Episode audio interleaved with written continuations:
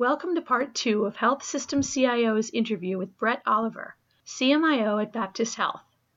In this segment, Dr. Oliver talks about the priorities his team tackled during the early stages of the pandemic, how a crisis can bring out the best or worst qualities in individuals, and the enormous opportunity that IT and clinical teams have to become true partners working toward a common goal.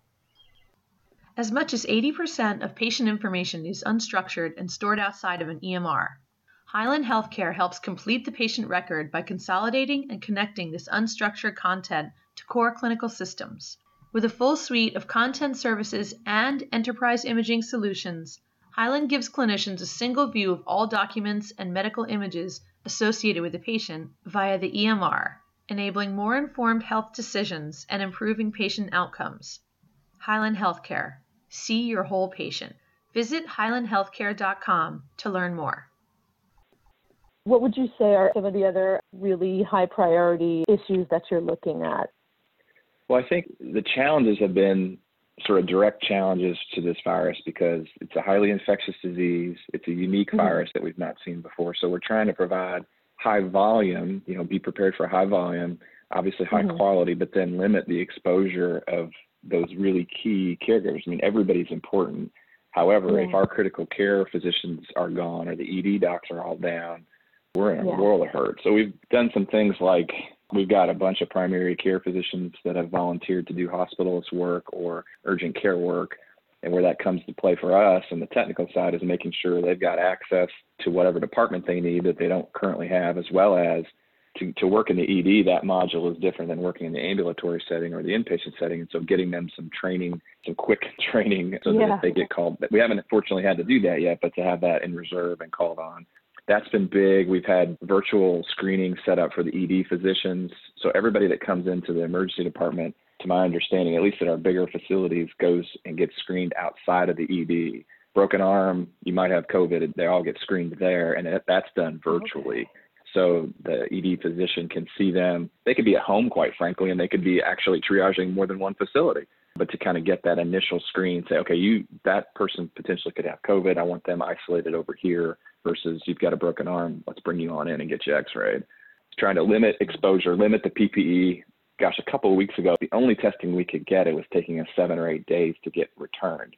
So imagine having you're in the hospital you have pneumonia. You can be stable, but you're in the hospital, and we've got to don and take off PPE every time we come in the room for seven, eight days. So the burn rate on yeah. that was incredibly high. Oh, so obviously getting better testing and faster turnaround time. But then if we can do things like, okay, the doctor's not going to go in after that initial assessment. One nurse is going to, you know, round on a couple of patients and help the doctors virtually. So we've got virtual care set up for all specialties that we're actually rolled out um, on the inpatient side. So our initial focus was ambulatory because they got stopped in their tracks pretty quick a couple of weeks ago, just kind of executive government orders. And now inpatient wise, we've had the critical care guys and the ED set up, and now we're opening that up more. So if you're a hospitalist or you're a nephrologist or cardiologist, you can do virtual visits with the patient through Epic, and Zoom's our platform there. Gosh, the repurposing of beds, that's been a big technical piece that's had our teams busy you know, okay, now we're going to have a COVID unit here. We're going to use a, an ambulance bay for overflow. Okay, well, what's that going to be called? How do we get that in Epic so whoever's taking care of them know where they are? And, you know, just that logistical aspect. We've got some great folks on our team that have just been working all the time and done a great job of getting all those beds that are, again, it could look the same to you and I walking past the room, but now that's a COVID bed or it's not. And they get kind of uh, tabbed differently within the EHR. Okay.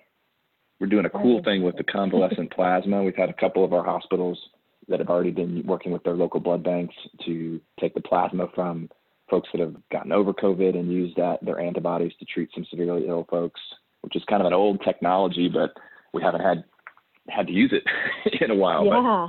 But within our EHR now, we're building something so we can identify those that are potential donors because they may not be in the hospital. They get diagnosed, they're positive, they get over it, they could still be a donor for someone in the hospital. So trying to, I don't want to say automate, but at least standardize that approach and make sure we're not missing anybody that can contribute. So that's been kind of right. a, a, neat, kind of new thing. Gosh, yeah. I mean, we've got remote patient monitoring. That's kind of my focus this week, besides the inpatient video visits, is getting folks out of the hospital sooner than maybe we would like but home with a continuous monitor or a monitor that's um, on them continuously, not just spot checking. So that's been kind of a focus. I mean, it's let me put it in perspective. I have a, a systems director for digital health that I've had since August, and thank goodness we had hired some. Mm-hmm. Uh, and so we outlined in January an 18 month roadmap for where we would hope to be. And I, I thought it was a little aggressive, but you know, I'll rather be a little more aggressive and not get it than not reach for it. And I mean, we are so far through that 18 month roadmap in six weeks. I mean, just blew it out of the water. Yeah. And so it's, that's been the silver lining, I suppose. I never would have wanted it to happen this way, but we've advanced, I'd say, three years, you know, in our digital offerings, being just the whole organization focused on it. Yeah, that's really amazing. I think that we're going to look back at this time in absolute amazement of what organizations were able to do in such a short amount of time.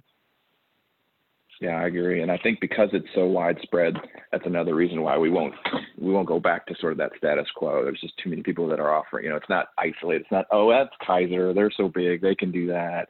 Yeah, um, sure. My wife works in a um, private independent pediatric practice where we live, and they had to adapt and, and figure out a, a telemedicine uh, platform, and, and they're doing it. They don't have an IT department, yeah. But I think at scale, everyone's doing it to some extent, or they're going to die. It just it's inevitable. I hope they don't yeah. die anyway, unfortunately, but we'll see. Right, right. Yeah. And had you been through any type of, I mean, obviously nothing on this scale, but you had, had you been through any type of experience, whether it was um, something like Ebola or even like a natural disaster that kind of gave you some sense of, of what it's like to to uh, uh, lead through a crisis? No, I haven't served in the military, and certainly didn't have anything where we were with Ebola. We do have we had some disaster recovery, business continuity kinds of plans that were underway. We weren't through yet, but that had helped a little bit. We actually had a company that produced sort of like a fake video for us that was a news report saying you know, Baptist Health had this natural disaster happen or this disaster happened, your whole system's down. How do you deliver care? And we've yeah. been working on that for the last year or so, and it's probably more of a three year process, but that has helped probably even going back to to residency when you're just used to these 36 hour shifts. I'm 52, so yeah. some of these things that doesn't happen anymore. we were we were on for 36, 48 hours and learning to uh, to push through some of that fatigue.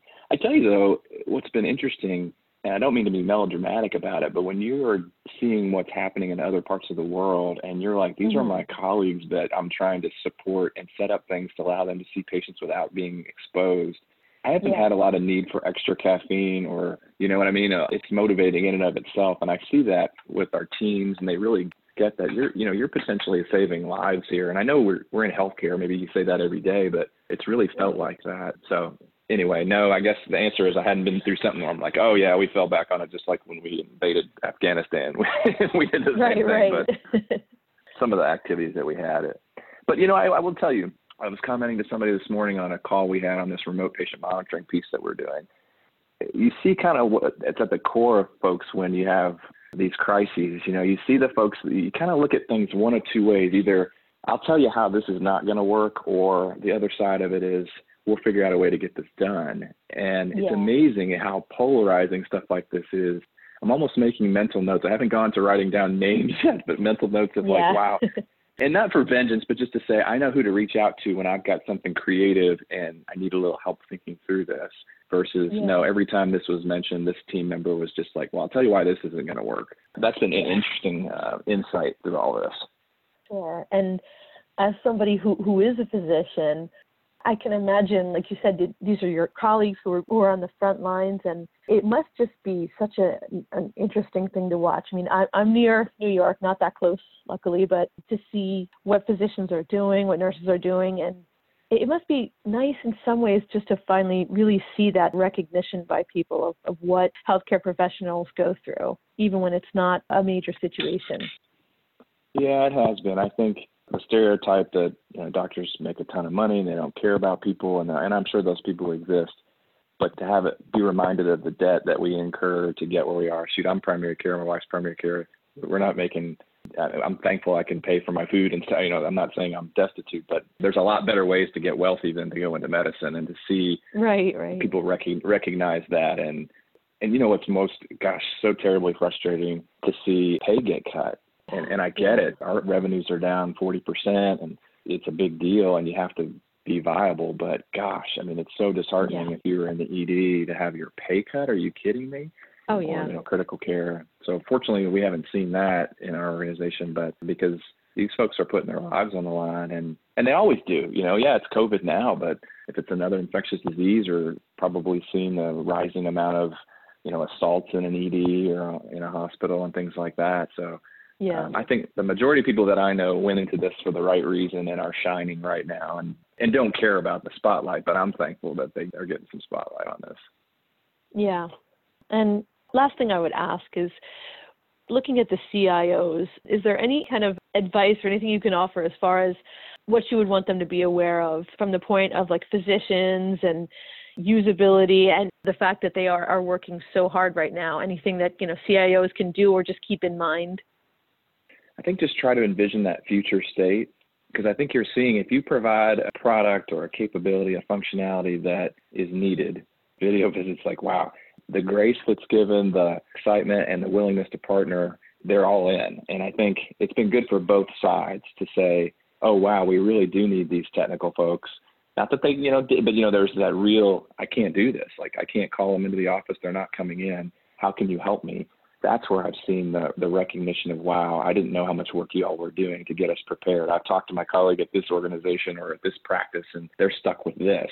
So it's both. I think it's a great time on the other side of this to say, can we sit down and talk about what other goals you have as a clinician, as a department, so yeah. we can know how to partner with you? We've always said that, but I don't think they've been as, I think they've been a little hesitant in partnership, uh, maybe just because they didn't understand. And as a CMO, that's where I've always said, listen, my role is to be looking on the horizon. You just tell me where your problems are so I can be looking for those technical solutions for you and, and help.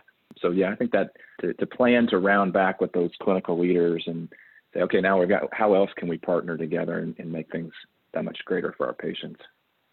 Yeah, well said.